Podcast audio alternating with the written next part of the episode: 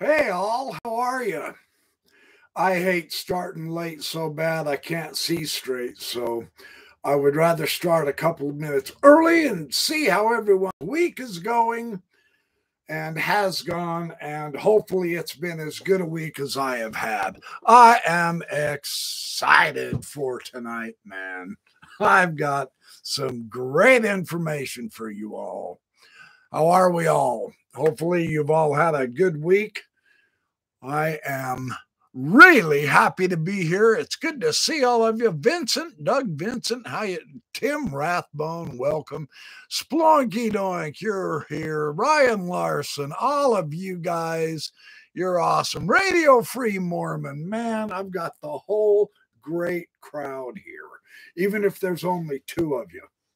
Or wait, now you know why they don't call me Einstein. I love math, but it doesn't love me. oh, I actually uh, restudied a whole bunch of my algebra a few years back and got ah, halfway decent. I studied geometry and sacred geometry more than algebra, however. I must admit. Hey, El Simon Bond, how you doing? So, yeah, I I got to get on just a couple of minutes early just to let folks come in and to say hello and uh, let you know, hey, I've got a new shirt on. Yeah, I was able to go get a new shirt. I don't look too bad in red, do I? Kind of, it's kind of reddish, pinky, sort of. You know, matches my flushed cheeks. Yeah, whatever. We're not interested in how you look. Shut up and talk, right? Yeah, uh, it's going to be a great night tonight. I have some excellent evidence from the papyri to show you my contention that I'm going to talk about tonight. Oh yeah. Yeah, this is for real. Where I am excited. Yeah, salmon. I guess that is more of a salmon color, isn't it? Kind of a cool looking red color. Makes me look suave and debonair. Yes. Too bad I don't act that way, huh? hey, I you know, I'm I'm who I am. That's how it works, right? I am too, Ryan. I am I am really truly genuinely excited to be here tonight. Uh I had one of those weeks. I I just I had a week where the information just came tumbling down upon me by bookshelves load. Just look at all these bookshelves behind me. No, I mean, the more I read, the more I found this week. It, it was one of the, I mean, man, it was a fabulous research week. Truly was. Hey, it's six o'clock. I'm going to get started, and the rest of those who show up, great. And uh, if they don't, they miss out. They can watch the uh, video recording. Looks like we've got him. Oh, you couldn't see me? Oh, well, lucky you. oh, boy, that's fortunate. Just listen to you. You don't want to look at me, do you? All right. All right. It's time to get serious. Actually, it's time to get organized. Hey, uh, Barry Richens, I know you're out there, my friend. If you're not, you'll see this when you watch the video. Thank you so much. Uh, I've I've gained another friend, another uh, fellow researcher along with all of you who are already here. And uh, he probably lurks behind the scenes, but I told him I was going to call him out and say thank you to him for all the uh, ideas. Uh, I mean, all of you I talked to, Doug Vincent, I've talked to this week. Uh, he can tell you that what I'm about to say tonight is actually really right. So eh, I've got some great stuff. And uh, Radio Free Mormon, I, I uh, I've got a lot of stuff going on. Oh my goodness. Thank you, Splunky Doink. That's so kind of you. Okay, the Scott Experience O'Brien, the Scotty Experience. Good to meet you. Good to see you. Okay, we've got enough folks here. Let's get going. Okay, yeah, we did. We did have a good chat, Doug. Okay, so what I'm going to show tonight is I want to begin to focus on the individual LDS apologists and many of their arguments, right? And, and I this will interlace. I mean, you know, tonight I want to focus on uh, John Gee, and yet I'm going to be talking about uh, Stephen Smoot, and I'll bring in Kerry Muhlestein a little bit, and uh, some of the others, with the idea, well, in Wade Englund, uh, but he was he was back in uh, 2011, 2012. I'm going to share a conversation that Kevin Graham and Wade Englund had, where they discussed the papyri. And I want to share some of that information as well with the evidence. So, Heidi, welcome. How are you? Good to see you here. What uh, what happened this week? Now, here is an irony, and and I mean I, I know I'm I'm using that word a lot because once you come from the inside, right, and you kind of get a like uh, Bill Reel and Radio Free Mormon have shown, once you get the 30,000 foot view, uh, ironies begin tumbling out. And so I will try hard not to overuse that word irony. I would rather use uh, myopic lazy learner like we've been accused of being from the church leadership, which is pure bogus. We all know that. So this week, I actually had a revelation, the kind of which Joseph Smith said. Scout's honor, Matt. Whoop, that's the left hand. That doesn't work. It's got to be the right hand. Scout's honor. Let's see, three fingers and one down. Yeah. Scout's honor. Peace out and yo mama hang loose. Uh, you know, hand signals. Oh, oh, okay. It's time to get serious. As I was studying this subject, um, Oh, and I forgot his book. That's all right. I don't need it. As I was studying this subject, an idea dawned on me, and we've all read this idea. We are all aware of this idea, very interestingly. And, uh, but we don't pay attention to it to the point to where it sinks in. And that's what happened to me and it dawned on me this is a very clarifying point. Now, the reason I started this series is one, uh, it is exciting to begin to get clarity on such uh, an involved scholarly topic like the papyri and the book of Abraham and Mormon apologetics and history and philosophy and all that. But to get clarity can really empower you to help us make better decisions. And that's why I get so excited. Well, I had a point this week come up. And for whatever reason, it stuck. And I'm going to share that point with you.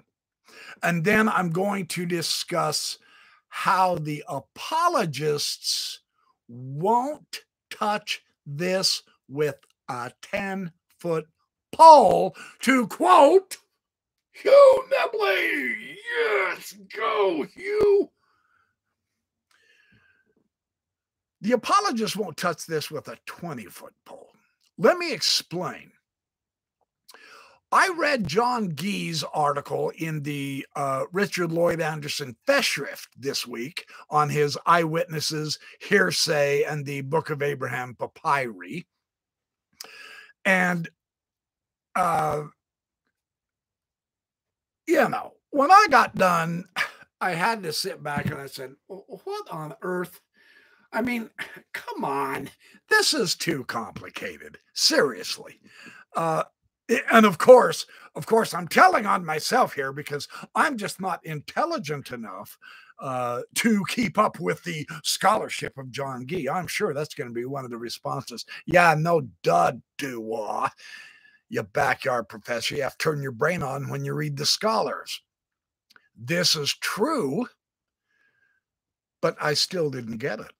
very much. Now, it's interesting because as an apologist, right, John Gee's information, when it came out, yeah, yeah, here's another scholar. Here's another article from another scholar I can use to destroy and defeat the critics, right? To confirm the authenticity of the book of Abraham, to demonstrate that Joseph Smith is a true prophet. And so I basically repeated some of the information in Gee's article without really grasping it. And I know that's a horrible confession to make. Are any of you bishops? I'm repenting of my sins tonight. I am confessing. I uh I was just really astounded. Hey, Mark Crispin, good to see you. Uh Harriet Ander Atkinson. I mean, sorry, I meant yeah. Anyway, you guys are having a good time, and that's good. I need to keep talking. I have a boatload of information. So I sat there after reading John Gee and I said, uh, yeah, now what? And I thought, okay, uh, go back to the collection of witnesses that I have, the contemporary eyewitnesses to the papyri and the mummies in Joseph Smith's day, and just reread them, you know, because Gee does deal with uh, a few of the witnesses in his article. And I do want to begin to focus on several of the of the strategies, the skills, the scholarship, the and it's so unfortunate that I have to say this, but I have yet found further evidence of this. I, you know, I'm just going to be, for the interest of clarity and straightness, the misrepresentation, the manipulation, I'll put it that way, that's charitable, um, cheating of the of the use of the evidence. So I'm I'm rereading the witnesses and this idea shows up and it expands in my mind. And I go, no way. uh-uh. This cannot be this simple. It cannot be this simple to understand this subject. I mean, uh, I wrestled with this thing for decades as an apologist, you know, and it's been a little while since I've been an apologist, you know. It can't be this easy. It's this easy. And I'll tell you in under a minute how easy it is in just a few minutes once I lay the groundwork, but I'm not dawdling, I promise. So, with this idea that firmly came to me, I said, okay. I looked at Stephen Smoot's book review of Dan Vogel's book, Book of Abraham Apologetics. And this is in Interpreter, I believe March. It's been one year. It's been about March, March 2021, one year. Stephen Smoot. Now, look, let's give credit where credit's due for real. Uh, Stephen Smoot is a young kid. He, I call him kid. He's a young man. Uh, he's he's got to be approaching thirty now. Twenty. He's in his uh, well mid twenties. I don't want to age him too fast. He's got a lot of good research and writing to do for sure. Look, uh, this kid is is working on his PhD on Egyptology, I believe somewhere up in Canada. And this this book review now had I been an apologist still, I would have been green with envy over this book review. I mean, man, this was the book review I would have wanted to write. This guy Stephen Smoot does a sensational scholarly job. I believe in giving credit where credit's due, and I give him full. I mean, I'm serious, man. Uh, 180 plus footnotes, for instance, a long review. It wasn't just a tic tac toe Mickey Mouse. Oh, here, let's slip it out out of seven pages and be done with it. No, he really did do a deep dive and delved into a bunch of materials. Uh, and I will be discussing it in more detail because I fundamentally disagree with his overall conclusion concerning Dan Vogel's approach. But Smoot actually gave Vogel credit where credit was due, also. I don't think Smoot is our typical Mormon apologist. I think he's got, I mean, yeah, he tries to throw out sarcastic, dry wit sometimes, and sometimes it backfires. I mean, doesn't it do that to all of us? Overall, I'm telling you, in his footnotes, he is translating out the Hebrew. He is translating out Egyptian out of the, the coffin text in the Book of the Dead. What Smoot does in the first of this article is he uses Hugh Nibley's approach, right? With the book of Abraham. Look, you guys, if we want to discuss, if we want to truly come to a grasp of the book of Abraham, we have to recognize the vast complexity. And he's got this right. I'm not kidding.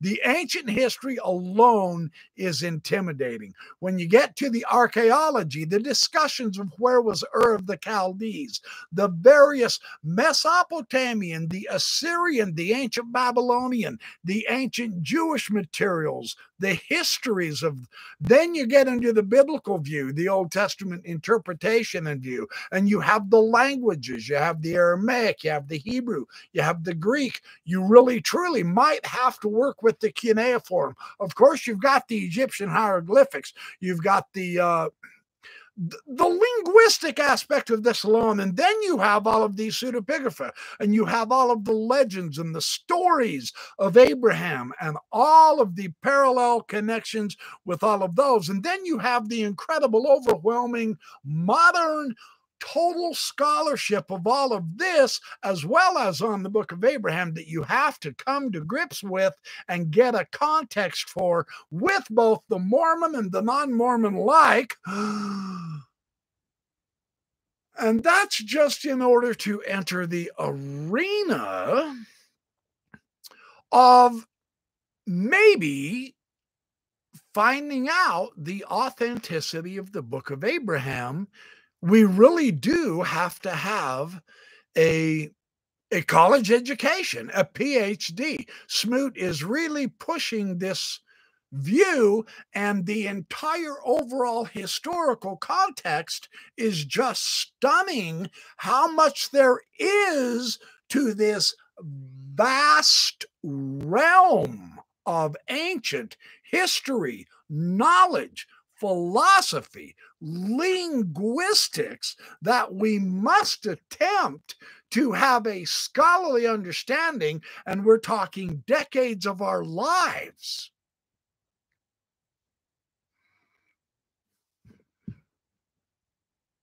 And my response is very simple no, we don't. I don't give a flying flip about the book of Abraham because I'm testing Joseph Smith. I'm not testing the book of Abraham. That doesn't even enter the picture. You don't even need a high school education to test Joseph Smith as a prophet, seer, revelator, and translator. This was the idea that hit me right between the eyes this week. Stephen Smoot's article, I would put as the very finest example of Mormon apologetic deflection off of the only subject we give a fly and flip about Joseph Smith. So that is my way of saying congratulations, Stephen Smoot, for truly I, I am not kidding. I, I, I think this kid has surpassed me in putting together such a wonderful scholarly paper on the book of Abraham. But I don't need all that knowledge at all to go with the only objective and the only subject that really matters because we're testing Joseph Smith. So that's that's Stephen Smoot. Now, in the process of coming to this idea, and I, I double checked and triple checked with the witnesses and the papyri, which I will show you tonight, that really, truly, just basically squash John Gee's missing scroll theory in a very interesting, unique way. Yes, we're familiar with Cook and uh, Smith's paper in dialogue 20, 2010 and then the second follow-up to john gee's lame response in 2011 their 2012 dialogue article just crucified john gee. Yes i'm not going to go into that. I've got another angle again another angle this is so fabulous. Before i get to anything further i want to say this book right here, Approaching Antiquity. 2015, it's a Deseret book. And yes, it's $39. Don't be skeptical just yet. I will say, as a brief overview of this book, now I read the book and I discovered something that just absolutely blew me away. But overall, there's what, 18, 19 LDS scholars in this book, and they are analyzing Joseph Smith's discussion of the ancient texts, his understanding and interpretation of antiquity. And it didn't matter what, I mean, he did have a huge interest. Let's just agree to that because he tried to get into the Hebrew, he tried to get into the Egyptian hieroglyphics. He wasn't as proficient with the Greek or the Latin or any of that, but Joseph Smith was constantly trying to bring in the ancients into a connection with his restoration, right? Well, a lot of these guys talk about that. Kerry Muhlestein's article astonished me. Kerry Muhlestein blew my mind in this book because it is the best thing that man has ever written.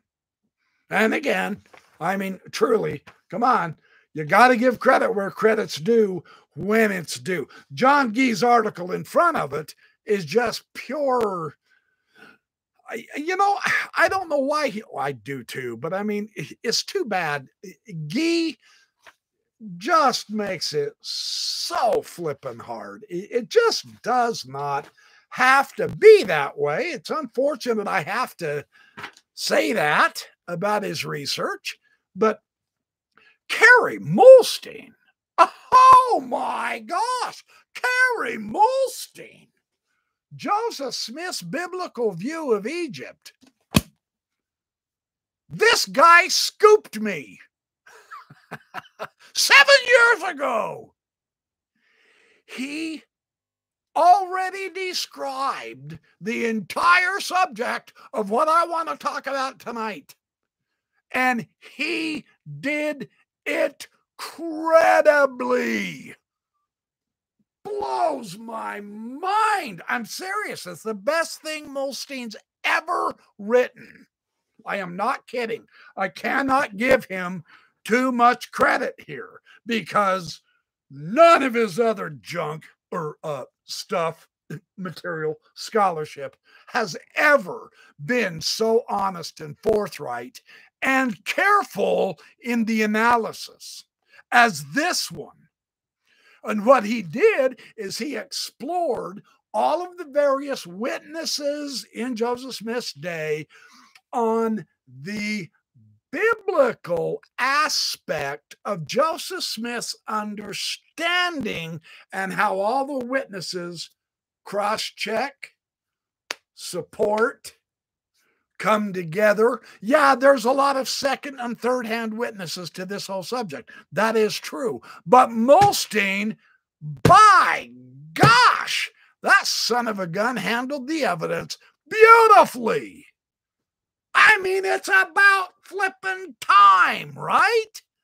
Would that he would do that with the papyri and the Egyptian. so, again, seriously, I give full credit where credit's due. On this article, I am not kidding. That article, that one, and Brian Hauglid has a really good article in this on the uh, the uh, Egyptian alphabet and grammar.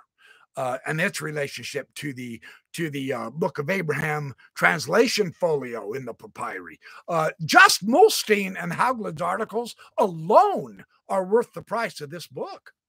I, if you think I'm bluffing, go. I'm not kidding. Check it out of your library if you can't afford it. But really, Smoot's article's worth reading too. You can see fabulous scholarship of the finest Mormon deflection you'll ever see anywhere. It's probably a dubious distinction for Smoot, but that's the only option I have to give him. Kerry Molstein, I loved his article, but yeah, there's always a but to Mormon apologetics.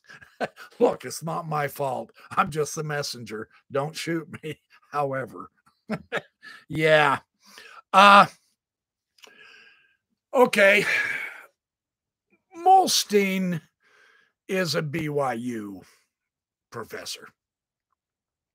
Now, he took what he did, I don't I don't even know if he's aware of this, but what Molstein did is he did a Bayesian theorem inference approach to the witnesses in Joseph Smith's day. I don't I don't know if he deliberately tried to do that, but I mean it. He deals with the probabilities and he does very well. I blow me away. I am deeply impressed. But being a Mormon, being a Mormon scholar, paid from BYU, and we know that at least five of the quorum of the 12 are on the board uh, BYU.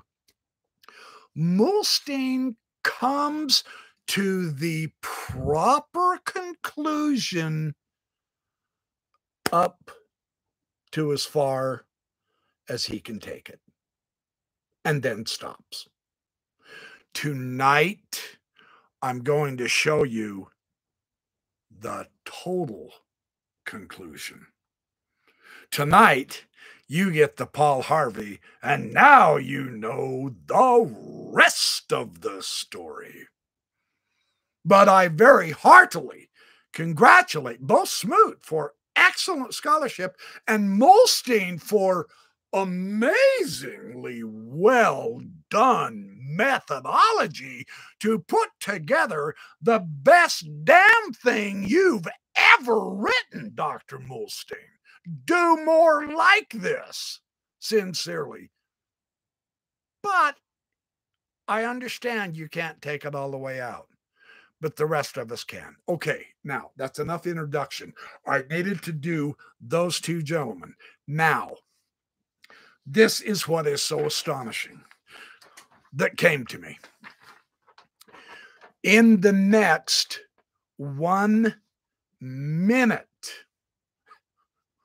I've been ranting and raving for 30, but I had to get that out of me because that's really important. I mean, doggone it, this whole book, this whole book, I'm serious, is a very hopeful sign that we are past the myopic lazy learning, whitewashed bullshit of history of Boyd K. Packer. This book gives me hope that now that Packer's out of the picture, let's just drop his stupidity and let's get rid of the McConkie doctrinaire. We know it all and we are the only truth. Let's analyze history more realistically, sincerely, man. This book is a very, very good start. Now, will it continue? I don't know, but I am deeply impressed. Even Robert Millet did a really good chapter. I mean, I never, for the life of me, I never imagined I'd say that in my lifetime. But so, so, you know, we're moving, we're moving forward. Now, in under one minute, I'm going to show you why we don't have to know any Egyptology. We don't have to have a PhD. We don't ever ha- we don't even have to have a high school GED. We don't have to study the hieroglyphics. It doesn't matter about how many scrolls or rolls there are. It's irrelevant how Joseph Smith translated hieroglyphics. None of that matters. It does not matter how many footnotes have been used. It's irrelevant whether we even look at the book of Abraham, the papyri, or the facsimiles. We can test Joseph Smith on the very simplest first level. And I'll tell it to you right now. He consistently, nonstop for time me, time me. I'll do this in under one minute. We can test Joseph Smith fundamentally. Someone start the clock right now. Joseph Smith consistently, steadily, nonstop, he never corrected anyone else who also did this. He never published anything other than the only provenance he ever gave to the papyri. And it was a purely biblical provenance. And you say, dude, we already know that. Wait. Abraham and Joseph there are also witnesses, as Muhlestein noted. Astoundingly, he noted. There are also witnesses who described King Abimelech, Adam and Eve, the creation, the book of Jacob, the lines of Aaron, the signature of Abraham and Moses, and the 10 tribes and the temple work, etc. Joseph Smith put it in the wrong culture and the wrong millennium. There are no scholars today, whether Egyptologists or biblical scholars, whether they're Mormon or not, none of them, including Muhlestein, who does not show us the full ramifications None of them show that the provenance of the papyri have anything to do with anyone in the Bible. Therefore, we see the fraud. And many of his followers, I'm almost done, and it's almost one minute. Many of Joseph Smith's followers proclaimed in stentorian voice, testifying that Joseph Smith received his knowledge of the papyri and their contents by Jesus Christ. Heavenly inspiration, the seer stone, and the Urim and Thummim. And therefore, we can see the fraud without looking at anything else. That alone shows us Joseph Smith is a fraud. Okay, hit the stop button. How long did that take me? Now, let me ask you a question in all seriousness. I'm, I'm kind of hamming it up in a way, uh, but not really. This is quite serious. How many of us did not understand what I just said within the last minute. Anyone at all? Was there anything confusing about that at all? Of course not. It is straightforward. It is crisp. It is clear. It is as clear as the golden day without a cloud in the sky. There aren't any scholars who would agree with that providence, you guys. And yet, Joseph Smith steadfastly, consistently from 1835 to 1944, nine non stop years, kept teaching the same thing. Oh, well, this is Abraham's signature. This has to do with Christianity. Well, this has to do with Adam and Eve and the gospel plan of salvation, etc. He always discussed it with biblical people in mind. So did everyone else that Joseph Smith taught, and those he even allowed to show off the mummies and the papyri when he couldn't be there, namely his mom, Lucy Mack Smith. And there was a storekeeper, someone else, who showed it. But Oliver Cowdery, Orson Pratt, Parley P. Pratt, Wilford Woodruff, all of the followers of Joseph Smith, the future apostles and prophets of Mormonism after Joseph Smith died every one of them described, discussed, understood this revealed intelligence and knowledge as being biblical. It pertains to ancient Israel over there in the Palestinian Sinai wilderness. And there's absolutely nothing in the papyri that has that provenance. Joseph Smith never corrected anyone about their teaching the biblical provenance and the significance of linking the ancient biblical peoples with the Mormons many, many of the scholars in this book, and I'm not going to take the time to, maybe I'll do another video on it to show you, but I, I mean, at least a dozen of them say that is the core. Now, I'm not just taking an idle, lesser important, sort of a out of the way context and centralizing it and magnifying it all out of proportion in order to not get to the core reality of what Joseph Smith thought and early Mormons thought.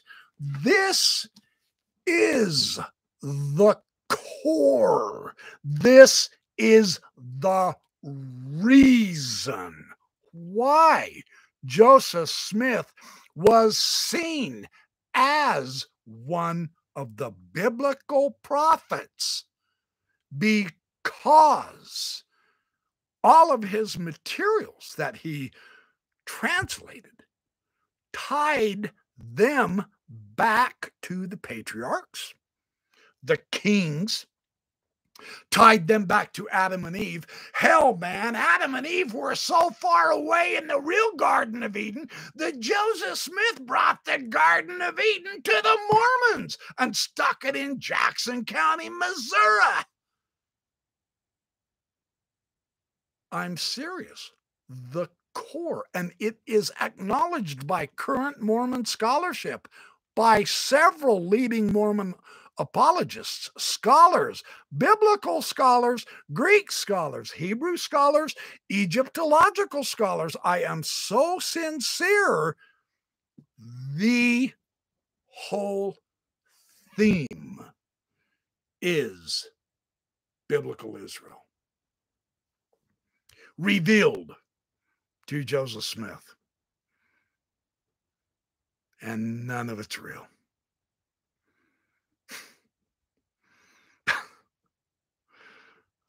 There's nothing in the papyri about it. And that sucks. if you're a Mormon. Now, the apologists, the leaders, no prophets, apostles, 70s, nobody's ever going to use that as their basis of teaching the truth of the ancient Bible. You know, the papyri, the papyri. No one does that. No Mormon apologist emphasizes this except Kerry Muhlestein, but he stopped short. We have proof of fraud that Joseph Smith nor Jesus Christ knew what that papyri was all about. Now, if you're a Mormon and you want to exonerate Jesus, okay, hold on, professor. You're pushing this issue a little bit hard. Uh, you can't implicate Jesus. You know, Jesus does know all things. So he knew what was on the papyri. Okay, let's save Jesus's hide and take him out of the picture. What option does that leave us for Joseph Smith? Fraud with a capital F. Even if he sincerely believed it himself, it's bunk. He only taught the one context, and it's not even valid. That was my insight. Now I want to get to Kevin Graham I'm repeating myself a little bit for emphasis. I apologize in advance, but I promise you'll love what I'm about to show you now.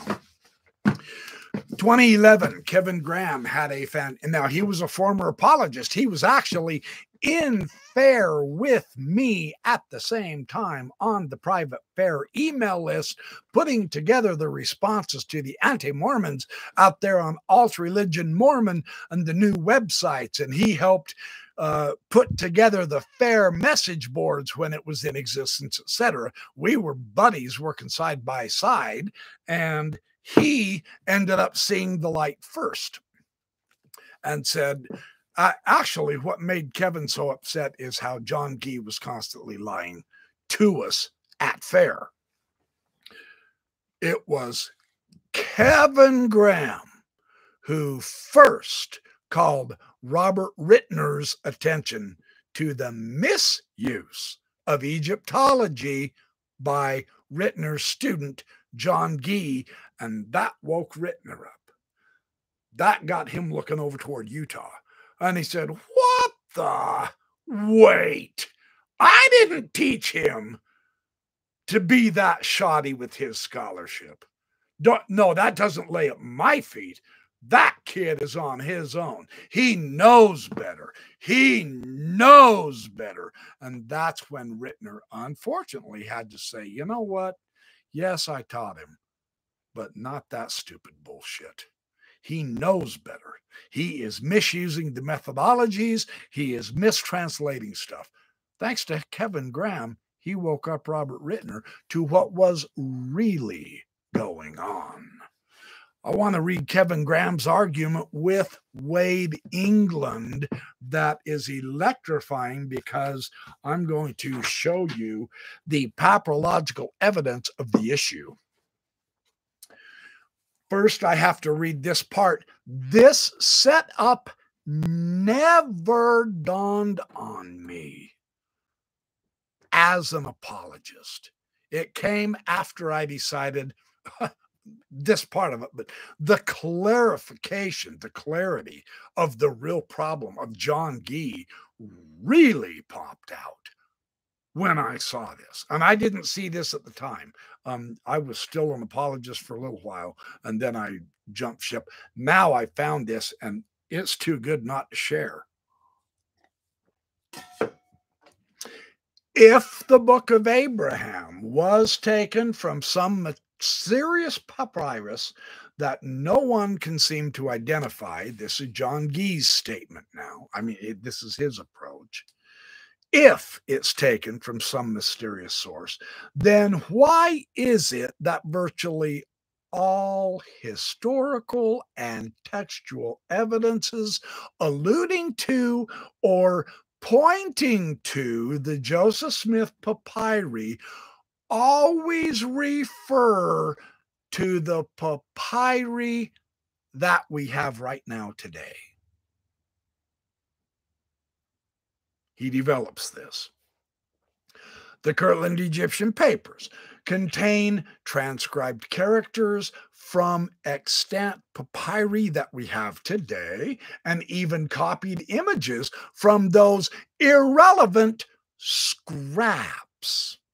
Now, the apologists have gone to calling the remains of the papyri that we have scraps in their effort to minimize the importance of this incredible book of breathings and this book of Joseph that we possess, that I've shown you over and over and over again in my videos. And I'll show them to you again tonight with another different purpose that adds more clarity. Thank you, Kevin Graham. I give full credit to you, my protege. The now canonized book of Abraham, Abraham 1 12 through 16, referred to the book of breathings text quite explicitly, as I have also shown in my previous videos. But why are there no testimonies describing images or animals or colors that are missing from the papyri that we have today? Interesting question. Where's he taking this? Here is where he's taking this. The point here is very simple. it is. Wow. Wade Englund couldn't get it. But I anyway, let me keep going. The more missing papyri that John Gee proposes to have existed, the more significant the surviving portions become because logic dictates that if these missing portions were of significance, in other words, if they contained the record of Abraham, then we would have at least one testimony describing the missing scrolls contents. Contents that cannot be attributed to the papyri that we have now, to these portions. But we don't have any of that. Instead, we have numerous detailed descriptions of the papyri portions, which apologists insist are just fragments of the entire collection, fragments that are irrelevant to the book of Abraham. This is the apologetic argument on the papyri. So, from Cowdery's detailed descriptions to the casual descriptions by passing tourists, everything seems to point to the materials that have survived since 1835. Now, that's remarkable. That's really a critical point here. this will amaze you when I show you. This is what makes this so much fun. Okay, let's go ahead and give Gee credit. Let's grant him his claim, even. That Joseph Smith had dozens of feet of papyri that are now lost.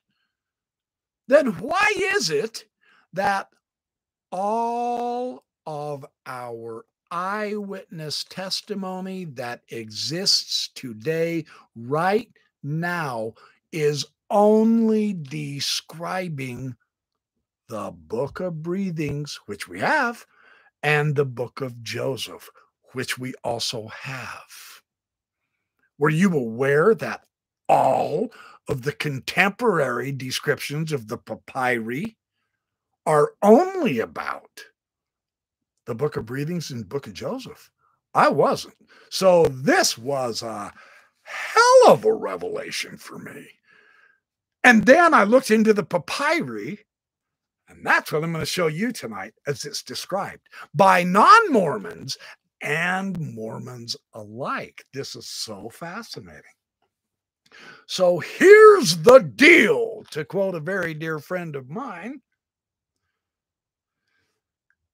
It isn't enough to prove there was missing material one has to show why the book of Abraham would have had anything to do with that missing material at all.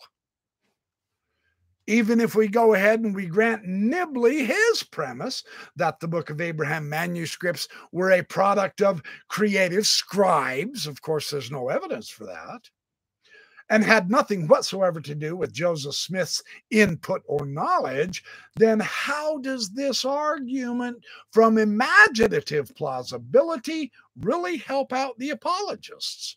What are the chances that so many of Joseph Smith's contemporaries, his closest friends, and his hired scribes had no idea which papyrus referred to the book of Abraham? Given the fact that Joseph frequently showed the papyri collection as a community exhibit to everyone that wanted to see it. That is a fantastic, powerful point.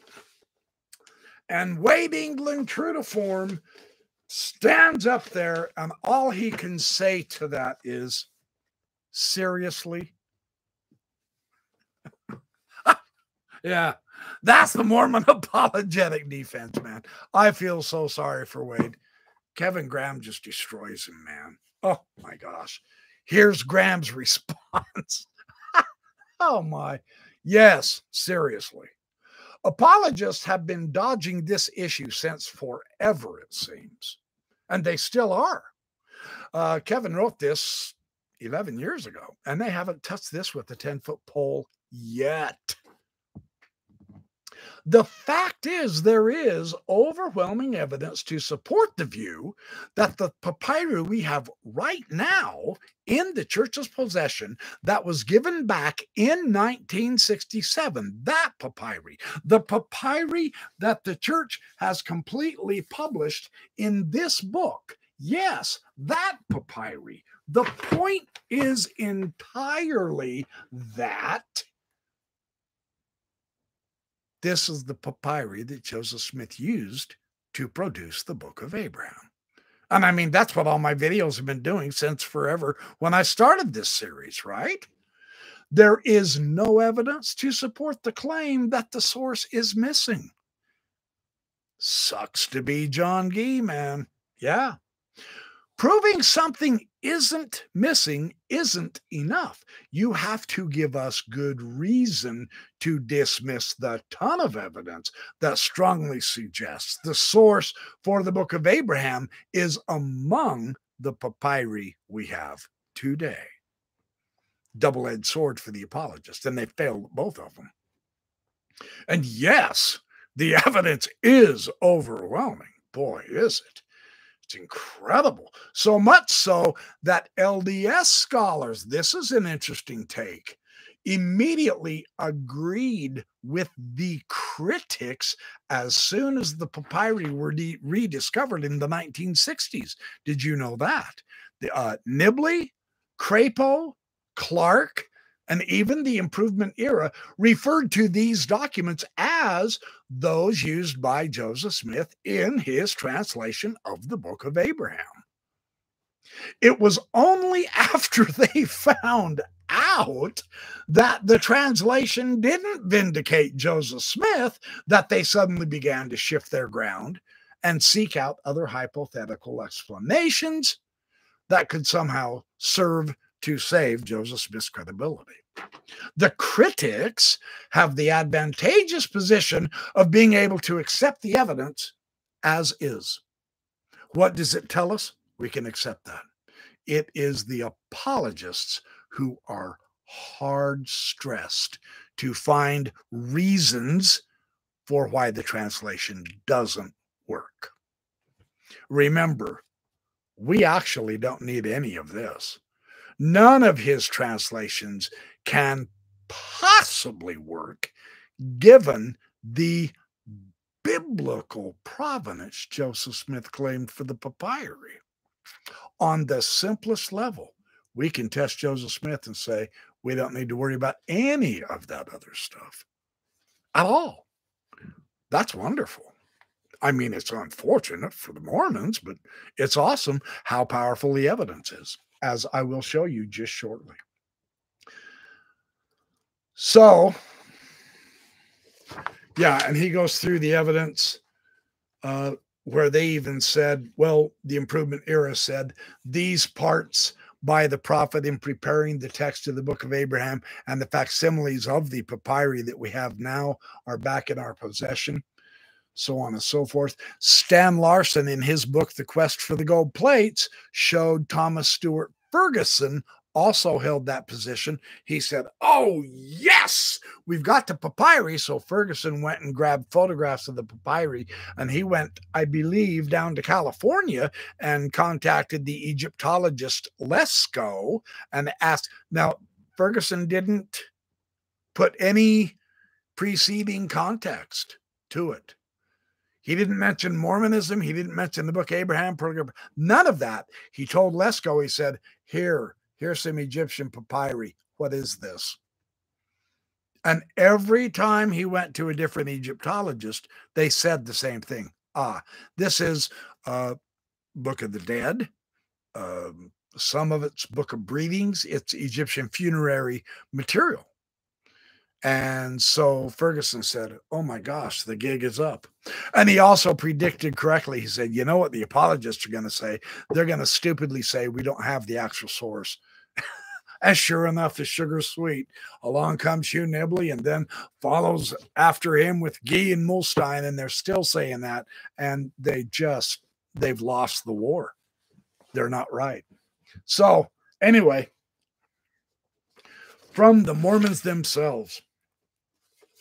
And of course, Wade Englund doesn't quite get it. So Kevin Graham says this too. He says, I'm not sure why you're having trouble when I say extant material. I mean, they didn't even know what he was talking about when he used the word extant. And we're talking serious depth here, right? So much of the evidence points directly to that tiny portion of scraps that we have today, the ones the apologists are minimizing the book of breathings and the book of Joseph, the book of the dead of Ta-sherit-Min, actually. They keep saying, well, no, those are insignificant. The real good stuff is the missing stuff. It's a guesswork, right? We always seem to get descriptions that can easily be found on the tiny collection that we have in the contemporary eyewitnesses in Joseph Smith's day. Wade Englund was so skeptical that he went and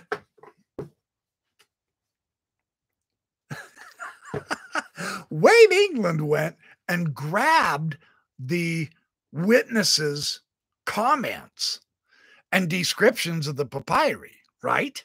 And he put them down and he said, he said, well, according to the Cleveland Whig, and this is in 1835, March 25th, in an article regarding Chandler's exhibit, he describes that there was found in the deposits under the arms of the old man in the bark, a, or uh, er, in the coffin, a book of ancient form and construction that looks like bark. It's 10 to 12 inches wide, long, three to four inches wide. The ends are somewhat decayed, but the center of the leaves are in a state of perfect preservation. There is also another book, more decayed and much less neatly written. Its characters and import involve a like mystery. Wade Englund asks Kevin Graham after reading that description Are you supposing these descriptions easily fit the papyri that we have today? So, see, Wade is getting one up on Kevin, right? And then he goes later, he said, But I'm not done yet. In the Painesville Telegraph, we have more witness description of the papyri that Joseph Smith was showing, like you claim. And they say about the female who had a little bit of a resemblance. Her book had a resemblance of birch bark. The language is unknown. Uh, it's filled with hieroglyphics, etc. The other roll has a roll of writings uh, as numbers one and two. And Wade Englund asks Kevin, can all three of these rolls be easily accounted for with the extant papyrus? Do the extant papyrus contain both red and black ink like the witnesses described? Do the extant papyri fragments contain many female figures? And then he goes on and reads in the autobiography of Sarah Studevant Leavitt, where she says, We went into the upper rooms, we saw the Egyptian mummies, the writings that was said to be written in Abraham's day, Jacob's ladder being pictured upon the papyri. And Wade thinks he's got Kevin in a real bad corner here. He asks sarcastically, Could you point me to where in the extant papyri I might find Jacob's ladder pictured? And then he says the history of the Wade is quoting the history of the church, volume 2, chapter 25, pages 348 to 351, dated December 31st, 1835.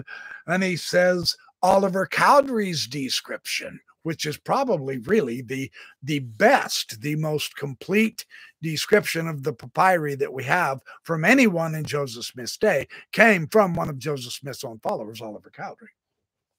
And he talks about the connection with the two bodies of the books, uh, something rolled up in a kind of a linen saturated with some bitumen. And when they examined, they proved to be two rolls of papyrus, uh, two or three small scraps of papyrus with astronomical calculations, epithets, and these were found with the other mummies. Here we have indication of two rolls and two or three small fragments of papyrus. Can all of these things be easily accounted for in the papyrus that we have today? Englund asks Kevin Graham. What about the astronomical calculations and the epithets? And in a more complete rendering, Oliver Cowdery again in The Messenger and Advocate, he says, that Chandler certified that the papyrus covered with red or black ink or paint in excellent preservation. These are very interesting. Uh, Cowdery goes on to explain that the language in which the record is written is very comprehensive, and many of these hieroglyphics exceedingly striking. The evidence is apparent upon the face that they were written by the person acquainted with the history of the creation, the fall of man, and more or less of the correct ideas or notions of deity, the representation of the Godhead. Three, yet in one is curiously shown to give simply, though impressively, the writer's view of that exalted personage. Yes. The serpent represented as walking or formed in a manner to be able to walk, standing in front of and near a female figure, is to me one of the greatest representations I have ever seen upon paper, is how Cowdery describes it. He goes on Enoch's pillar. As mentioned by Josephus, is upon this same roll. The inner end of the same roll, Joseph's record, presents a representation of the judgment. At one view, you behold the Savior seated upon his throne, crowned and holding the scepters of righteousness and power, before whom also are assembled the 12 tribes of Israel the nations, the languages, and the tongues of the earth, the kingdoms of the world, over which Satan is represented as reigning. Michael the archangel holding the key to the bottomless pit. And at the same time, the devil as being chained and shut up in the bottomless pit. But upon this last scene, I am also only able to give you a shadow to the real picture.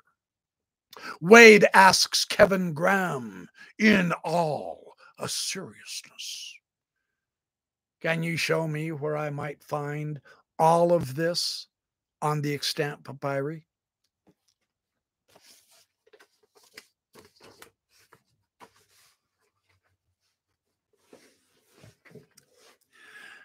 Kevin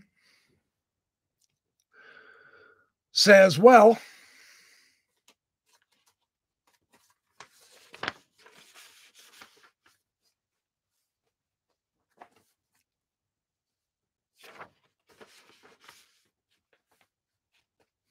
Let me see this.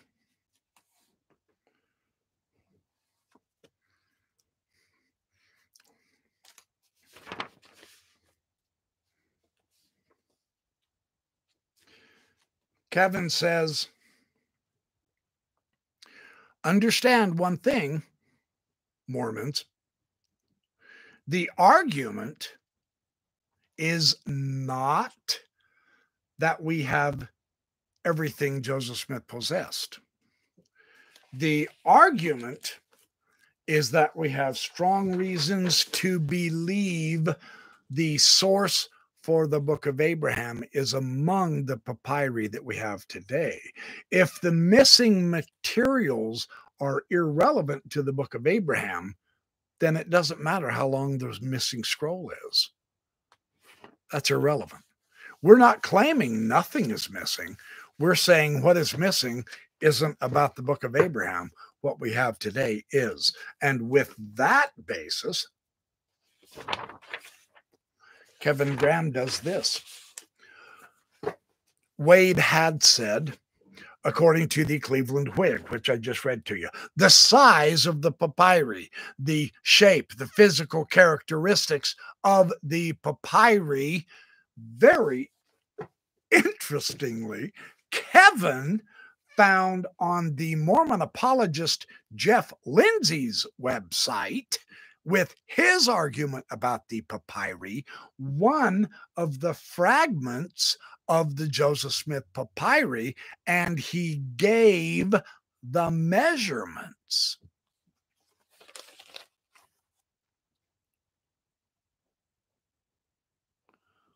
Four inches wide, 10 to 12 inches tall. The exact description. They said it was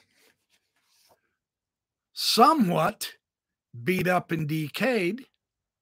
And you can see that's not perfectly preserved. That piece of papyrus fundamentally matches the description. This is the papyrus that we have. I'm going to show it to you straight from the horse's mouth. That way, you don't give me this ridiculous sob and bull story that, oh, you're just taking that from an anti Mormon source. This is the most authoritative LDS source you'll ever get on the papyri, period. End of discussion. No argument allowed. The Joseph Smith papers. This one right here. That's the one that perfectly fits the description of the Quincy Whig among the papyri that we have. Strike one, Wade. I'm going to try to leave this open. The next section are there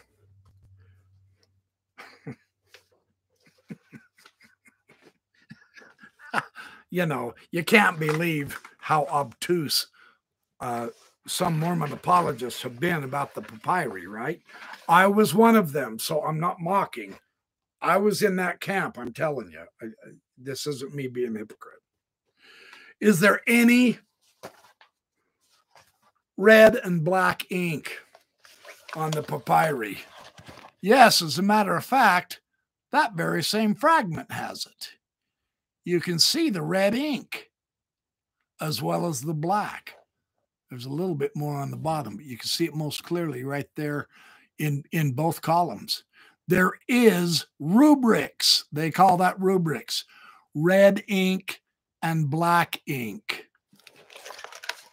So the description matches. correct? They also asked, they also mentioned several female figures, okay, on the papyri. Are there several female figures that we can point to on the papyri? Absolutely. This is another fragment of the Joseph Smith papyri. And there is a female. And there is a female. That's one fragment. Oh, yes, and the top one. The sowing, the female throwing the seeds. Those are females. The female here is behind the ox. Or I mean in front of the ox. Sorry, I'm seeing it backwards in the camera. Duh. Yeah, the female is in front of the ox and she is sowing seed. So, yes, there are many females in the papyri. And hold on, let's make sure we understand so that this isn't just an anomaly.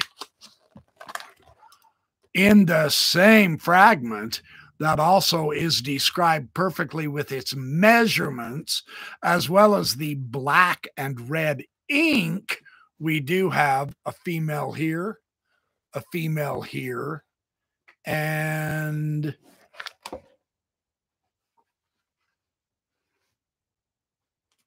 a female here. Three different females on that fragment. On this fragment, we have a female. You wanted to know does the extant papyri that we have match the description? Red and black ink, somewhat roughed up and with female figures? And the answer is fundamentally yes. Then the question is well, do we have a papyri that matches the description of Jesus Christ on his throne of judgment, holding the scepters of righteousness and power. I mean, you know, where are the 12 tribes of Israel portrayed? Where is the ladder of Jacob, etc.? Obviously, Wade is trying to show Kevin that these are descriptions of the missing scroll. But the bad news is the evidence. We do, in fact, have the judgment scene in the extant papyri. Over here, over here is Jesus on his throne with his two scepters. Above the seated figure is 12 figures, which Cowdery identified with the biblical 12 tribes of Israel, etc., etc. The one that truly shocked me, that I am really excited to share with you, is the Jacob's ladder. I'm going to show you the picture that Kevin Graham showed online, and then I will try to show it to you. Let's see, where is it? Yeah, she's there, but it's hard to see in the color uh, papyri, but it's hard to see in the color photograph. But in Kevin's, it's absolutely beautifully shown. This is the ladder of Jacob which Kerry Muhlestein, in his article, his best article he's ever written, shows he even scooped me, man. He out researched me. I thought there were two different witnesses that talked about the ladder of Jacob. Muhlestein showed three. So this is fundamental. This is the Mormon view. This is not an anti Mormon argument. We're showing you the evidence. You want to see if the descriptions match? Okay. The real horrible news for apologists is every single unique description of the papyri we can show with the papyri that's here right now. Every unique biblical interpretation we can show what they were pointing to in the papyri we have right now. There's nothing described from any missing scroll. It all matches. This female figure has a dress. See that little circled guy right there? That's Jacob up on top of the ladder. See where those arrows are pointing to? If you look hard, it, it's hard to see. There's a ladder right there. The dress has creases in it. Joseph Smith interpreted that, or else his followers, and Joseph Smith never refuted them, nor did he correct them. And Muhlestein talks about that. His followers taught that was the ladder of Jacob. And when Henry Caswell was shown that, he said, Isn't that fascinating? Jacob, you see this little guy right there up on top of the ladder. Jacob on top of the ladder that only goes up as high as the woman's waist. And we can see that. This is the bottom of her dress. And then there she is, right there. They're holding their hands up. Caswell was completely amused. He thought that was the the damn stupidest thing he'd ever heard because it is the damn stupidest thing anyone's ever heard. Right? Here is the photograph of the papyri. I'm gonna try it's it's right above my finger. I'm gonna try like crazy to show this to you. This is from the Joseph Smith papers. See where my bird finger is, my middle finger. I don't know if you see that or not. Bad light. There's the Jacob's ladder on that woman's dress. On the judgment scene with Jesus Christ over here on his throne holding the two scepters. And those 12 figures above him are the 12 tribes of Israel. My suspicion is when Joseph Smith or one of his Mormon followers was talking about Satan, right here, just above my uh, just above my middle finger is a figure right here of a hippopotamus body with a crocodile animal. I suspect that's the one they called Satan. Every single description, biblical, in the papyri that the witnesses talked about are shown. You guys, that is as conclusive of evidence as you can possibly get that the importance of these two documents that Joseph Smith possessed and constantly showed everyone the importance of the papyri that we have right now in Salt Lake City is because this is the the papyri they constantly showed and talked about and described. The serpent talking to Eve tempting Eve right there the serpent on legs right there. And Joseph Smith told Quincy, John Quincy Adams, when Adams was skeptical, he said, Oh, you mean snakes used to have legs? And Joseph Smith said, Why, that's as plain as a pike staff. They have legs just like chickens, but their punishment was God took away their legs. There's the point right there. Enoch's pillar is right there below it, as told by Josephus. This is another one. Animals, there's your bird. There's a bird, snake, various different animals, beasts. They even did describe the uh, the ox plowing with the people behind the ox plowing. They said that was one of the scenes that they were describing, and there it is right there on the papyri that we possess.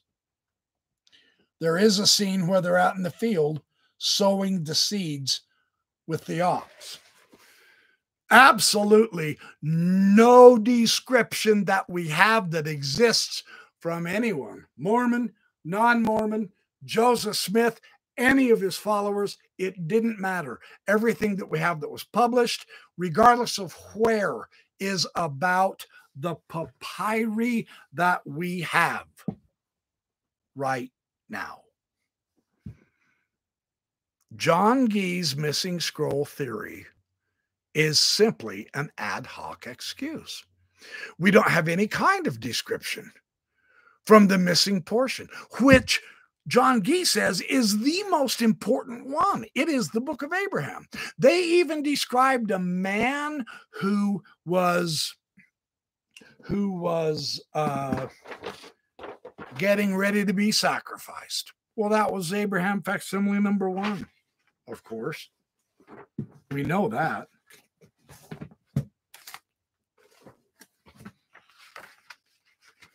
Piece of cake. Right there. Facsimile number one a man laying on the couch, getting ready to die. And you can see the knife in the guy's hand. That's the picture he was looking at right there. Originally, the knife wasn't there. By the time Caswell saw it, the knife had been stupidly penciled in. It's a completely fake restoration. Every description. Kevin Graham shows through exhaustive evidence every single description was found in the papyri. There's even a description of the celestial globe and the astronomical collections. Kevin Graham shows how in the copy of the facsimile number two, there is the celestial globe. In the center of the celestial globe was the God. There's your astronomical calculations. They talk about this a lot in the Egyptian alphabet and grammar and in the Kirtland Egyptian papers in general about the astronomy Abraham learned from God. And then they also describe seeing Abraham teaching astronomy to Pharaoh on Pharaoh's throne. Now, of course, this is Joseph Smith's description. Of course, it's not the correct provenance of the papyri. We don't have the original facsimile number three in the papyri, but they did have a copy made and a woodcut.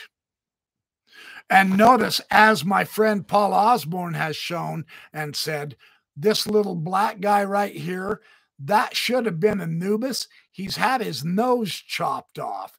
Joseph Smith told Hedlock, or else Hedlock did it. And uh, we think Joseph Smith told him to, that he chopped off his flipping nose to turn him into someone he wasn't. But there's Abraham on Pharaoh's throne from the Egyptian papyri. There is not one missing description that we cannot account for in the papyri that we have right now. There's nothing of a missing scroll anywhere, no evidence whatsoever. That's astonishing when you really stop and think about it.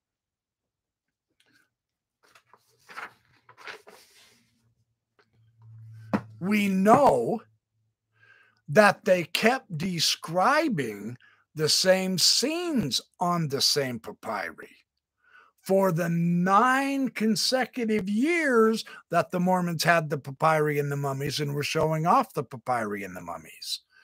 They kept seeing the serpent with legs talking to the woman. They kept seeing Jacob's ladder the first description was very early on in 1836, something like that. It was also described later in 1843, and it was Jacob's ladder at the judgment scene. They are describing the same papyri. Joseph Smith was showing the same papyri and talking about the biblical descriptions and the Abraham descriptions, the Moses descriptions, the Aaron inscriptions, the Abraham signature inscriptions, the Adam and Eve description, the Jesus judgment scene description, the Satan description, the plowing scene, the red and black inks, everything they describe throughout the nine years is always this and this. For nine years, there is no other kind of description of anything on a missing scroll.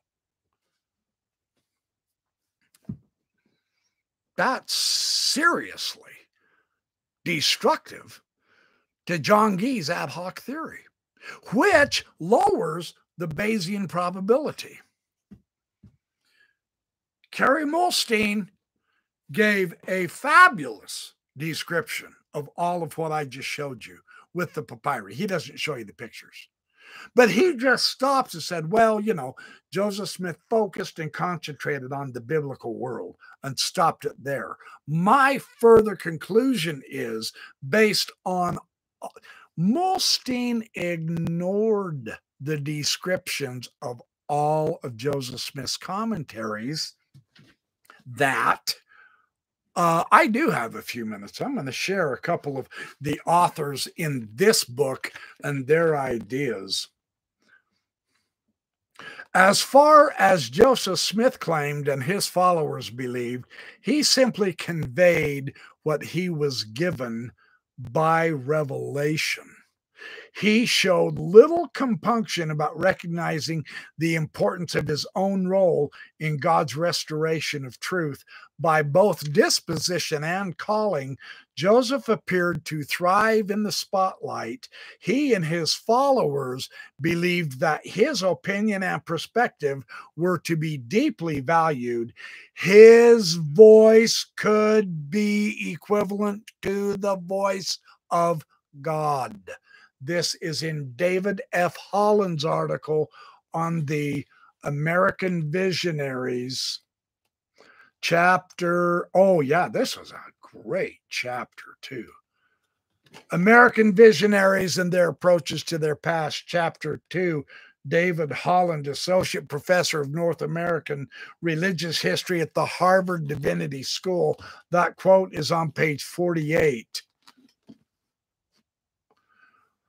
Let me read another one to you real quick. This is what, see, what Muhlestein did is he gave me, in essence, the entire answer to the simplest level test of Joseph Smith as true prophet, seer, revelator, and translator, which he failed.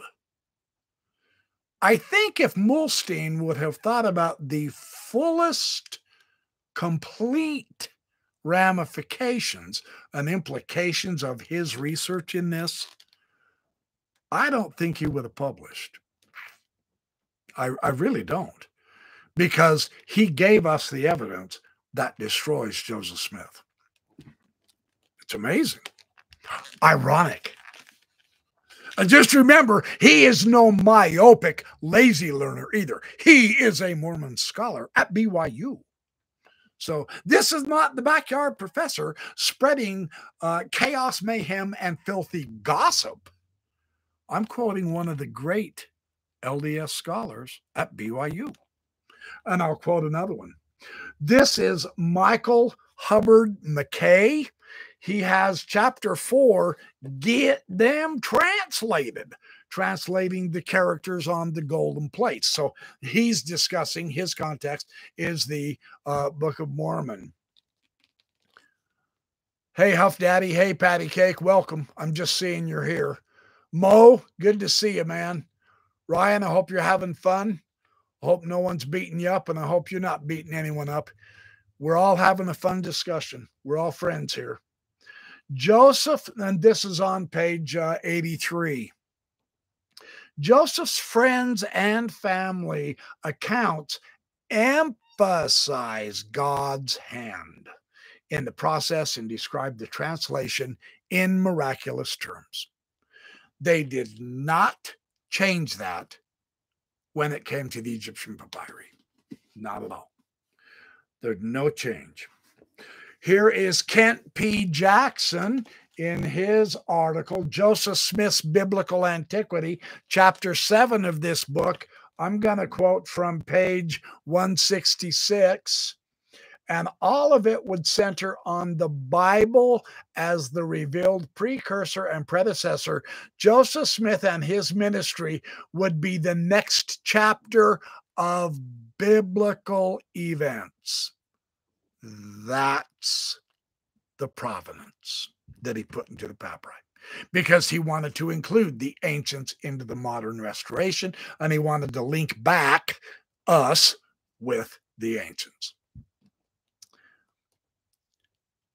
Joseph Smith, a key issue of his view toward the Bible was authority. The biblical text was not an ultimate source of authority, but a means to a greater source. And of course, he's speaking revelation, direct priesthood keys from who? Biblical personages who laid their hands on his head, etc. But it always goes back to the provenance of the Bible, of which none of the papyri are involved. I promise, Hor, the priest that was buried with the book of breathings on his chest that Joseph Smith acquired, I promise, he didn't know Adam and Eve. He didn't know about the biblical patriarchs, Abraham and Joseph, Moses or Aaron.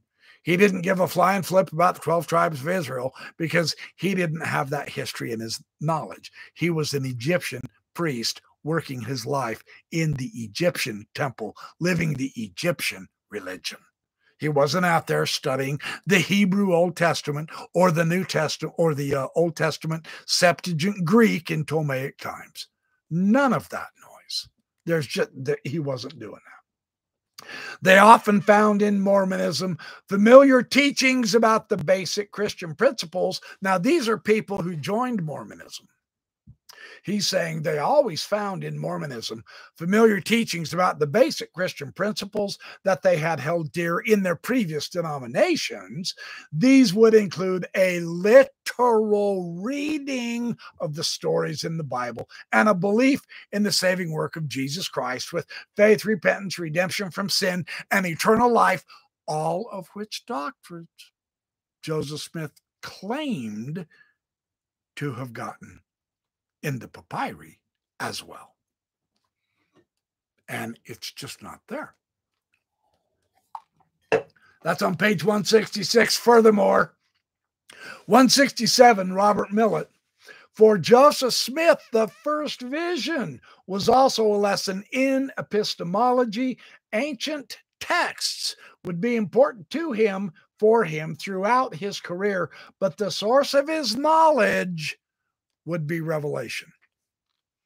And all of his followers believed that. And they said so in print, sermon, public, private. That was their basis of understanding their own prophet. Uh, this is, uh, yeah, more on Kent Jackson, page 173. He says, over the course of Joseph Smith's life, he recorded well over a hundred texts that early Latter day Saints received as revelations.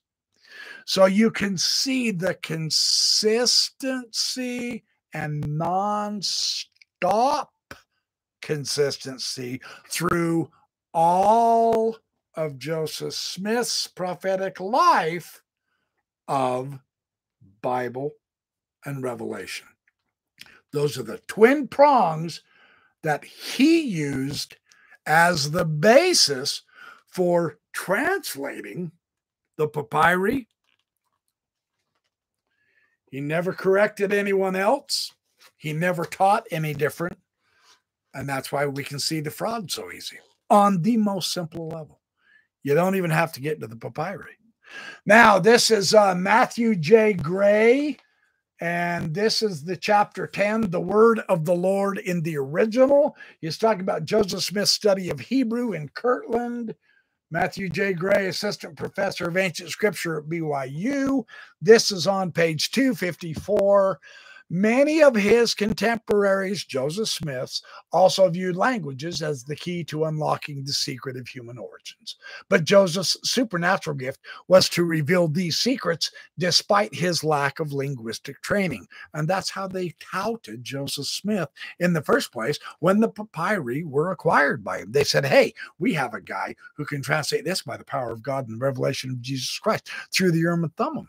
We know that the scholars don't. Joseph Smith himself, now Paul Osborne, Shulam, over on Shade's message board, has shown that Joseph Smith in the Messenger and Advocate constantly touted that I solve the problems of the world. I cut the Gordonian knot of mathematical truth, of religious truth, of historic truth through revelation, and God is my right hand man.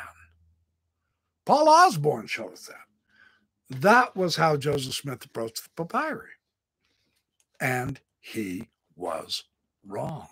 There isn't a scholar in the world who will concur with his biblical assessment of the papyri and the meanings anywhere that we can find, because that's not what they are. So producing a revision of the Bible, 1830 to 1833. Joseph still had no formal instructions in the Bible's original language, indicating that his translation would again be supernatural and not traditional. And this is what some apologists say now, today, about his translation of the papyri also. Well, if it's supernatural, I have bad news Neither Joseph Smith nor his God who revealed truth to him knew anything about Egyptian hieroglyphs. That puts Mormons in a real tricky spot. Like I said, I can't defend the indefensible, man. Page 257, once again, this new emphasis on academic learning. Joseph tried to get everyone to study the the uh, the Hebrew, of course. Yeah, he's the school of the prophets. He went and uh, sent Oliver Cowdery in the middle of translating the papyri, incidentally. He sent Oliver Cowdery off to the east to acquire Hebrew grammar texts so that they could also begin studying Hebrew, right? So, this new emphasis on the academic learning was meant to prepare the lay ministers of the church to magnify their calling, receive revelations to unfold the mysteries of the kingdom. They never relied on their own knowledge. They always claimed, didn't matter which language, didn't matter which book, didn't matter which culture, they always emphasized and claimed revelation as the source of their knowledge. They wanted to the have the experience of divine manifestations uh, page 258. Mormons were also heirs to the Puritan tradition and from the beginning had more frequently identified themselves with Old Testament concepts and institutions such as Zion, the 12 tribes of Israel, the priesthood, and the temple. Joseph Smith's provenance of the papyri was lived throughout his entire adult life, everywhere. That was the only context he ever emphasized. That was the only context the Mormons believed, accepted, and emphasized. There was no other context for any of it, whether it's on gold plates, Egyptian papyri, in a vision, or on paper that they themselves made. It didn't matter. It came by revelation, according to them.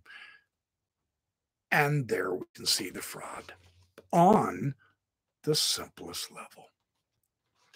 Simultaneously, the study of the ancient texts and languages intensified Joseph's desire to forge a bond of fellowship between his community and the patriarchs of biblical antiquity. And I present to you Joseph Smith papyri as number one evidence of this. We don't have the gold plates, we can't look at them, but baby, do we have the papyri. And what did he do? Biblical providence. He wants to tie in to the ancient biblical nature. Again, another scholar, right? And this time with the Bible or with the study of languages, etc. It's just absolutely everywhere. Finally, in Nauvoo, and that is page 274 of this book. Finally, in Nauvoo, Joseph used Hebrew as a way to bind his community in fellowship with the ancient saints. There's his emphasis. And again, uh, oh, here we go. John W. Welch in his chapter on Joseph Smith's awareness of Greek and Latin page 323. Throughout Joseph's lifetime, revelation came first.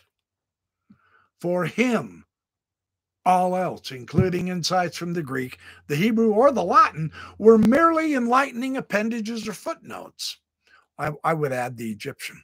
So, again and again and again and again, over and over, various different scholars in the various different articles here describes this theme that we also find in the Egyptian papyri, which even before he gets out of the gate shows us we don't even have to look at the book of Abraham, man.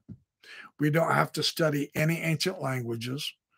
None of that in order to find out the main piece of information first Joseph Smith. And then, if you wish, and, and, I do, and I will, of course, but it's a fascinating topic. Then you can jump into all the other scriptures and hoopla and, you know, languages and Mesoamerica, and you've got Egyptian and Greek and Hebrew and all kinds of stuff. You know, you can go over to Jerusalem in the land where Jesus lived and, and study there, you know, and all that. That's all good and well. And that's great because you do want to increase your education. But for testing Joseph Smith, I don't need any of that. The apologists are just wrong, just like their prophet. And that's unfortunate for them, but so essentially, that is honest to goodness what I wanted to talk about tonight. Those four, those four areas that are really poignant for testing Joseph Smith. That's what Hugh Nibley began misguiding the entire Mormon apologetic scheme. Is he said it's not Joseph Smith on trial, it's the book of Abraham. Because he knew immediately, being such a fabulous scholar with languages, he knew immediately the translation didn't work. So take your eyes off of Joseph Smith and jump off into the book of Abraham, and we have a ball reading all of those made up stories and legends and myths about Abraham you know, how does that work really? You know, you go, well, I mean, so so you have a whole bunch of legends, and maybe there's a parallel or two to Abraham, or you have this particular story that might have something cool about Isaac or whatever. But you know, it's like books of Enoch in so many respects. We have a, a Hebrew Enoch, a Slavonic, the old Russian, a Greek. Uh, I mean, you have all these books of Enoch and all, but they don't indicate an actual historicity of Enoch. Of course not. They're stories, they're pseudepigrapha. They were written way, way, way, way, way, way too late, just like Abraham is. And yet they use those as a basis to give authenticity to a person that we still can't even find even an iota of actual down to earth material evidence that he ever existed. Abraham's just like Jesus. Abraham's just like Adam. Abraham's just like Enoch or Melchizedek or whoever else, Methuselah. And yet they want us to believe in that as actual real because they can find a parallel or two while they do ignore the anachronisms. Come on. I, I mean, you know, come on. It just doesn't work. It doesn't work. So that is essentially, uh, it looks like you guys were having a good time Yes, I have, Patty Cake. I have had some major revelations. I described that at the first of the video. I got this pure flow of intelligence showing how it's so simple that Joseph Smith is a fraud. But I got the kind of revelation Joseph Smith said I would receive, and I did. Now, that's brutal irony, but I'm not kidding. It really came and hit me. I was shocked. So, Oh, thank you, Splunky Doink. That's very kind of you. Tom Miller, welcome. Uh, I'll I'll take a few minutes. I've been an hour forty-five. Uh, I will uh, I will gab at you. Radio Free Mormon. I'm glad you stuck around. Thanks for being here. Ryan Larson, thank you. Uh, Tom Tim Rathbone, you're still here. Wayman 29. Good to see you, bud. Glad to see you. Vega Dog, good to see you, man. Uh, good deal. You guys look like you've been having a fun time. That's wonderful. I'll be able to to go back through this and see uh, uh, and see all the comments and see if you had as much fun as I hope you did. I know I've had fun sharing this information with you. In in a way, it's basic, but again, it serves as a clarifying, and that's what I want. Yeah, I I, I read John Gee stuff and I go, no, dude, you're making it way too hard. Whoa, wait. You know, don't start rattling off all this scholarship stuff and names of people in antiquity that you know damn good and well none of the rest of us have known about or heard, but you do. So that makes you special. So you assume that means your view is correct, and we're all going to fall over and genuflect before your scholarly greatness. John, that's not how it works, man. I promise. Clarity is what we want. That's what we're after. The Bayesian inference probability. You know, take a lesson from your faithful lapdog, Kerry Muhlestein, John. I'm not kidding. His article in this, go read it and start imitating him instead of coming up with the ridiculous stuff you do. That obviously also others have completely demonstrated is false, as I have tonight from Kevin Graham's argument, utilizing the papyri that we have themselves, that you, John Gee, think are insignificant. They are the only ones Mormons ever wanted to get the most out of. These are the ones that were actually prepared and preserved under the glass slides and described as the writings of Abraham and Joseph. Why would they do that unless it was the most important papyri they had, the ones they were translating, the ones they were showing the signature of the hero in, etc. The ones where they acquired the actual hieroglyphics from. Come on, it's basic Mickey Mouse ABC knowledge.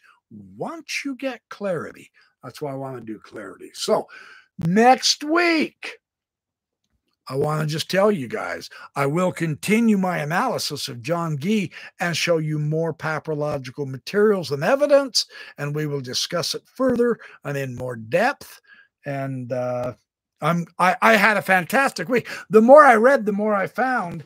Uh, when I found Kerry Muhlestein and Brian Hauglid, his was good article. When I found them in here, I was blown away. I called Doug Vincent and told him about it. I said, "Hey, dude, I've received a revelation this is what I'm going to talk about. And then the next day, after I found Kerry Muhlestein, I called Doug Benson again. And I said, You're never going to believe this. Kerry Muhlestein uh, skunked me. He got ahead of me by six years, but he never carried it through to the complete conclusion. So that was my job. So,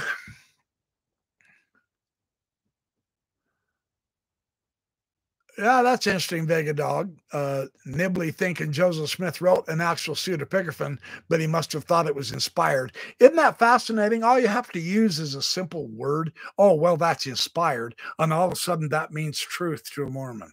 They'll believe anything you flip and say as long as you use the word revelation or inspired or something like that. That's not good. That, that, cannot possibly lead to a healthy uh, community in any manner. I, I, I just I don't see it. That that can't possibly work. Yeah. Hey, uh, Wayman 29, I see you're talking to Ryan Larson. Do look up his Google's metaphors on Vogel. I'm reading it right now too. Ryan Larson's got some good stuff. I, I ultimately suspect I'm going to end up disagreeing with my good friend, and that's all good and well. It's okay. We're not here to beat the hell out of each other unless your name is John Gee and Kerry Muhlestein. no, I'm kidding. I, I, again, I honestly think I've shied away from ad hominem. I, am serious. I've given credit where credit's due tonight, and I have not attacked the person. It's not about the person, it's about the argument. So, yeah, uh, Ryan Larson's got some good stuff. Uh, I've known Wayman 29, Ryan, for like 20 years. We go way back when I was an apologist. And Wayman was always very friendly and nice to me. And uh, actually, he looked into some Hebrew materials with me and all that. We go way. That's fun stuff really is. So, anyway, yeah, Wayman's into pottery, you guys. You ought to go check out his pottery site. Seriously, he made me a coffee cup. Oh, I wish I. Hey, Wayman, I'll show that coffee cup next week and I'll brag on you. Yeah, he made my wife and I our coffee. Oh, man, they're beautiful. He's awesome with pottery. Yeah, he fantastic. Oh, Ruth Smart. Hello, welcome. Glad to see you.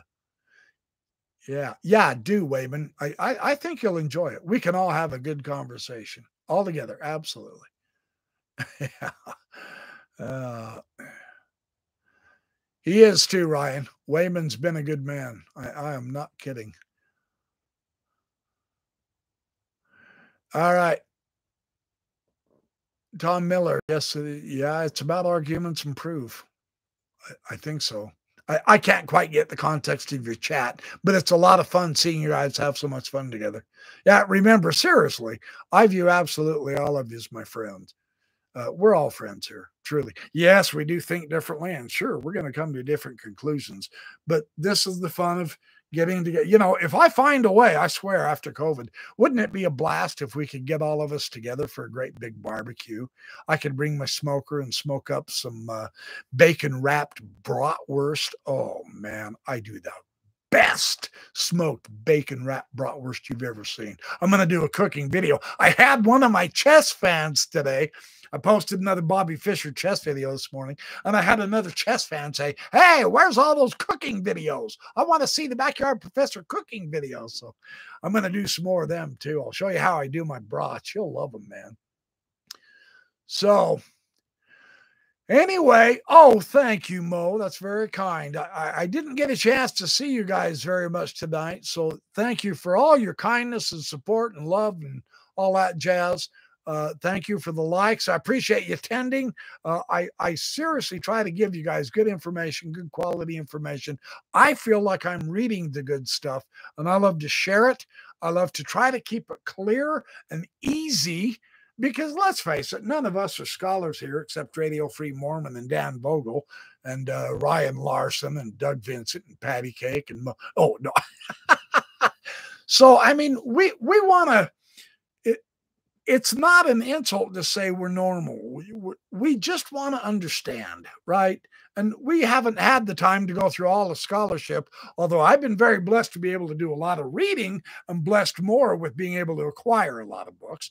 And now I'm being blessed to share it with you. So, uh, yeah, we're all friends here. I love this, man. I think you're right, Vega Dog. I agree with you, bro. Absolutely. Vega says, uh, I still think metaphor and mythology belong to a healthy Homo sapien civilization. Uh, uh, I will do videos on that, I promise, right here, uh, if not live sessions. That is my intention. Uh, Derek Lambert from Myth Vision just contacted me this last week, as did uh, the gentleman from Gnostic Informant, and they both want me on their shows again to talk more about stuff. So, and and he is big into that. So I'm going to get back on their shows a few times, hopefully this next week. Tim Rathbone, appreciate everything you do too. You're you're oh, thank you, anonymous. That's very kind of you. Thank you. Oh, Ted's, yeah, I see you, Ted's. Yeah, we had a we, we seem to have had a good crowd. I mean, you guys are really whooping it up with the yeah, Vega Dog, if you're a Campbell fan, we'll all get along together. I, I am too. And I, I actually intend on doing some Joseph Campbell videos. I think it's important because in conjunction with Alan Watts and with in conjunction with Alan Alan Dundes, who was kind of more of a critic against him and all. But I think Campbell's approach to the to the uh, comparison, the coming together of the mythology and the history, uh, and the religiosity, well, the spirituality, I'll put it that way. I I can't help it. I, I hope I'm not biased, but I think Campbell did a good job.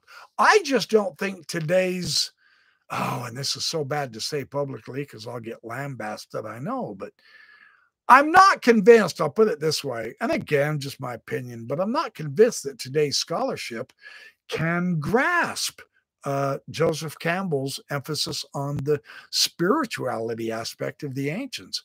That is so poo pooed today. And I honestly think that's a mistake. I, I think that's a misstep. So I would love to do more videos on that too. When I when I uh, get through all of this papyri stuff, which is so fun for me. Uh, believe me, the that's why I started studying the Mithraism, but as a jumping in point to the ancient mysteries, the mythology, the, all of that stuff is fun stuff for me. Oh, Doug, you are way too. Oh, Doug, you are way too kind. Thank you. That is so kind. Yes, Raised by Wolves. That's a great book, Tim Rathbone. Yeah, see, you guys are all reading the good literature. I'm serious. It's no wonder you're such a dang good audience, man. It's no wonder you're so intelligent. I love you guys. Uh, yeah. Love you too, Patty Cake. Well, I'm very thrilled. I make your week. I'll make your week next week too. Just keep coming back and I'll keep recharging the old batteries. Yeah, baby. Um, Oh, your remote viewing BYP right now. There you go. See? There you have it, RFM. Good on you. All right. Yeah, it does, doesn't it, Wayman? Watching Campbell and some of the old videos. Uh, I, uh, boy, the difference 20 years makes in technology, right? Capability of, uh, well, having the picture clear and the sound good. Oh, man, it's, I agree with you. Yeah. So, Yeah, uh, the Shades message board, the actual name, uh, I think it's Discuss Mormonism, something like that. Right now, we're having hellacious troubles with trolls, and I, I basically broke the rules and told them just get out of here, get off the board, you idiots.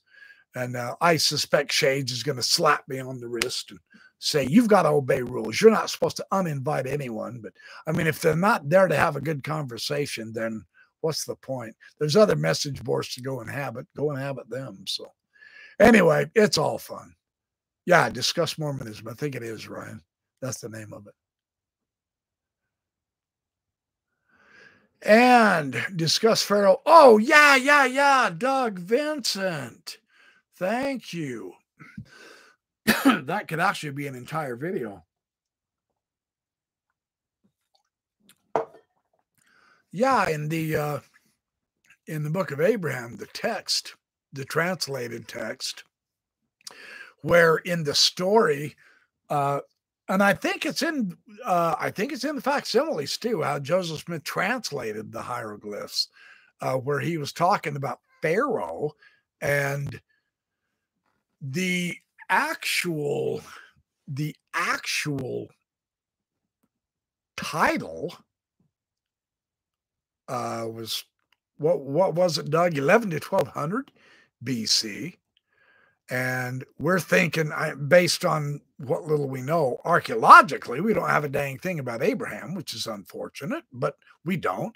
But I mean, technically, the the scholarly apparatus dates him back to 1800. I have seen 2000 BC, but 1800 BC is about the rough confluence of 1800 to 1900 BC. Well, back then, the, the Egyptians were not calling their leader Pharaoh, it was the king. Uh, and I did look this up, Doug. Uh, I believe it's in Ritner. I can I think it's in his book on the uh, Joseph Smith Papyri, a complete edition, where he says essentially the way Joseph Smith translated it, he's calling him the King King by by calling the person Pharaoh. It's kind of a double. It, it just doesn't make any sense. Uh, Pharaoh is a personal name.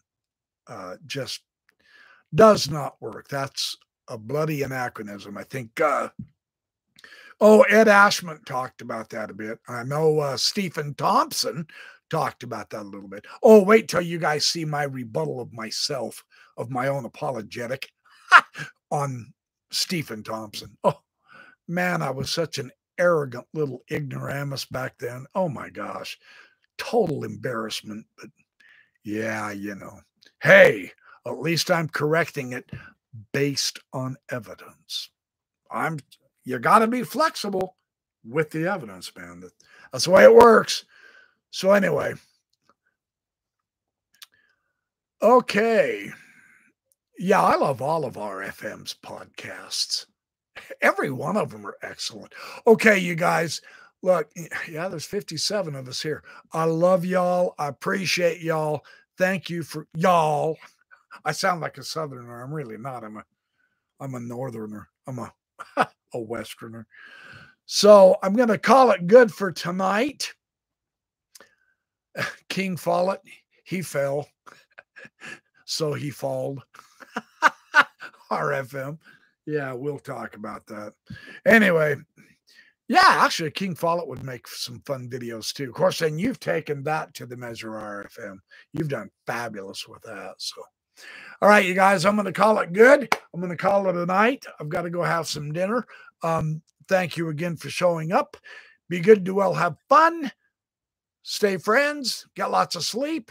Remember, next Sunday night, six o'clock, same time, same place, same subject with further evidence and analysis demonstrating again why so much of the apologist materials just can't work.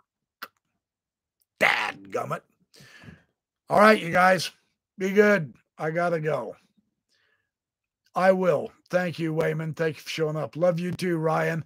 Love all you guys. I'm a spud master. Thanks, Doug. I'm a French fry cook too. Hey, on my cooking video, I'll cook some French fries and I'll show you guys how to cook good French fries. Yeah, baby. Yeah, I will, Wayman. I'll shoot you. Yep. Yep. I will shoot you text. Okay, you guys, I got to go. See you later. Thank you again. Next Sunday. See you then. Woohoo!